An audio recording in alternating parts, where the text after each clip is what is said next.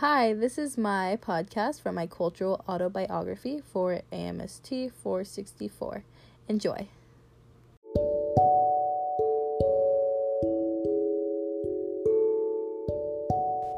My name is Graciela Rosa Castaneda. I am a 21 year old Hispanic woman. My dad's side of the family are Mexican, and my mom's side is 100% white. My mom and dad never got married, and they split up when I was young. I have three sisters and two brothers. I grew up living with my mom, which makes me a little sad looking back on my upbringing. I wish I could have spent more time with my dad and that side of the family so I could have been more immersed into that side of my family's culture. Growing up with my mom, I was not encouraged to or given the tools to explore my own ethnicity, so I felt like I wasn't able to fully embrace myself. I don't know Spanish, I don't even go by my real name. I catch myself becoming hesitant at times to identify myself as a Mexican American girl because of the inexperience I have had with my dad's side of the family. I grew up with my mom, and like I said before, my entire family on that side is white. I faced many challenges when I was growing up. My family, and I mean my family I have with my mom, has always struggled with finding a steady job and never graduated college. My dad never graduated high school. I'm actually a first generation college student. When I was growing up, I got to see my dad and siblings on his side of the family on most weekends, until he left to Mexico for a few years without saying a word to me. My mom then got married, and my whole world was rocked and slowly began falling apart.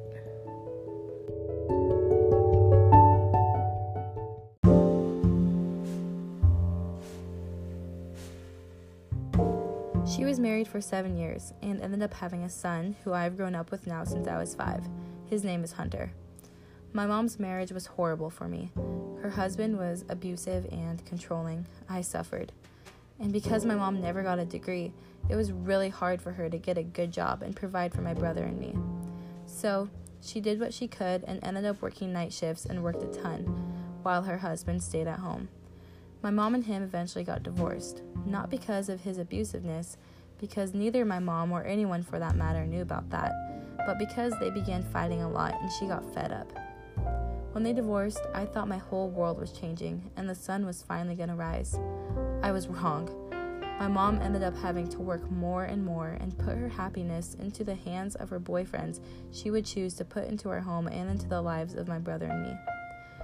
Her boyfriends didn't provide for us or help our home or family out in any way. This meant new men coming and going in our home for years and years, bringing their kids and all their problems with them into our 1,000 square foot duplex. This meant cereal for breakfast, lunch, and dinner. If we were lucky, maybe some chili my mom would put in the crock pot in the morning and have us come home from school to eat for dinner. We had a roof over our heads, clean water, and I had my own bedroom. I'm thankful for that.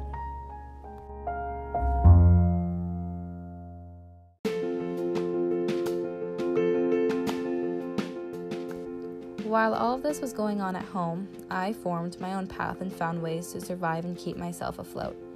I got involved with all the sports I could and made as many friends as possible. I surrounded myself with amazing people and found love and compassion through the relationships I made with my friends, their families, and my teammates and my coaches. I am so thankful for all the opportunities that were given to me. I was very independent at a very young age and learned how to take care of myself. I've worked for everything and everyone I have in my life, and I've learned many lessons throughout this journey. I identify myself with not things or people I was born with, but through the experiences I've had and relationships I have formed. Intersectionality plays a significant role in my identity. I don't categorize myself into one area of life and contain myself within those boundaries set out by society. I believe about myself and everyone else that we are so much more than what we have been born with whether that's our socioeconomic status, our gender identity, our families, our roles in society, cultural identity, language, religion, and so on. There are so many quote unquote boxes we are put into the moment we enter this world. I know this is very common, but I think people often put me into a set of boxes during our first interaction that differs from my own self identification.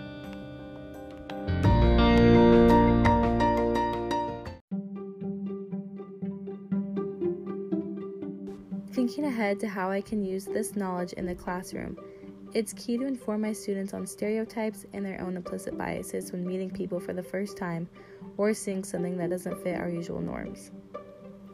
Along with acknowledging my own implicit biases and encouraging my students to do the same, it is also important to provide tools to help counter those thoughts.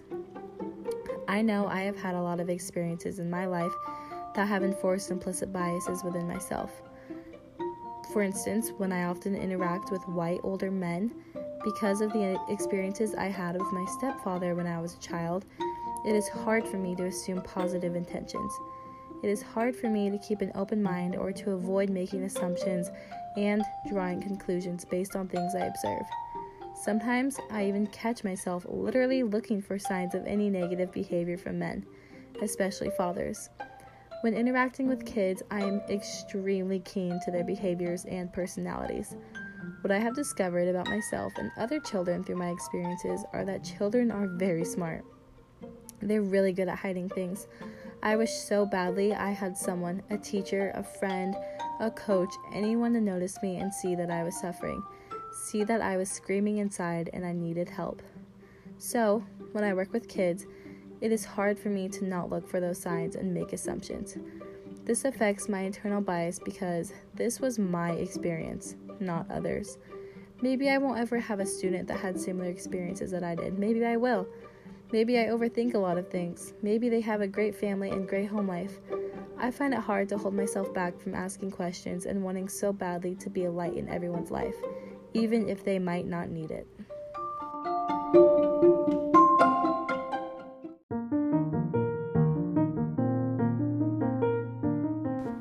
Looking back at my life so far, and especially my childhood, I've realized that it was terrible at times. I have a ton to be thankful for, but I also have a ton to be quite frankly pretty pissed about.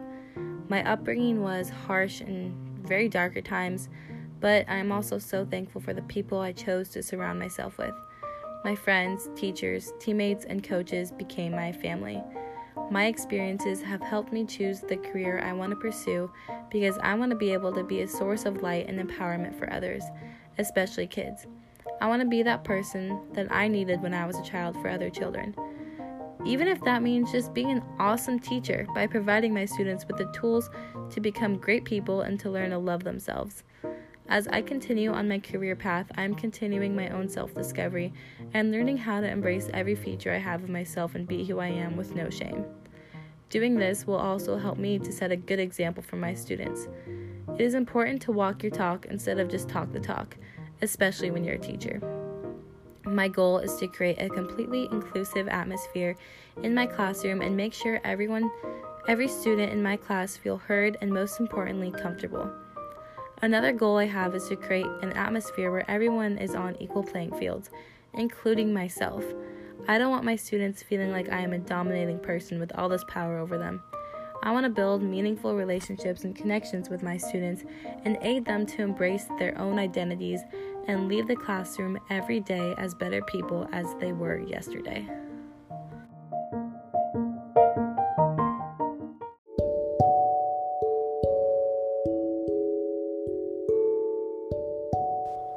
This is Graciela Castaneda, and that was my cultural autobiography podcast.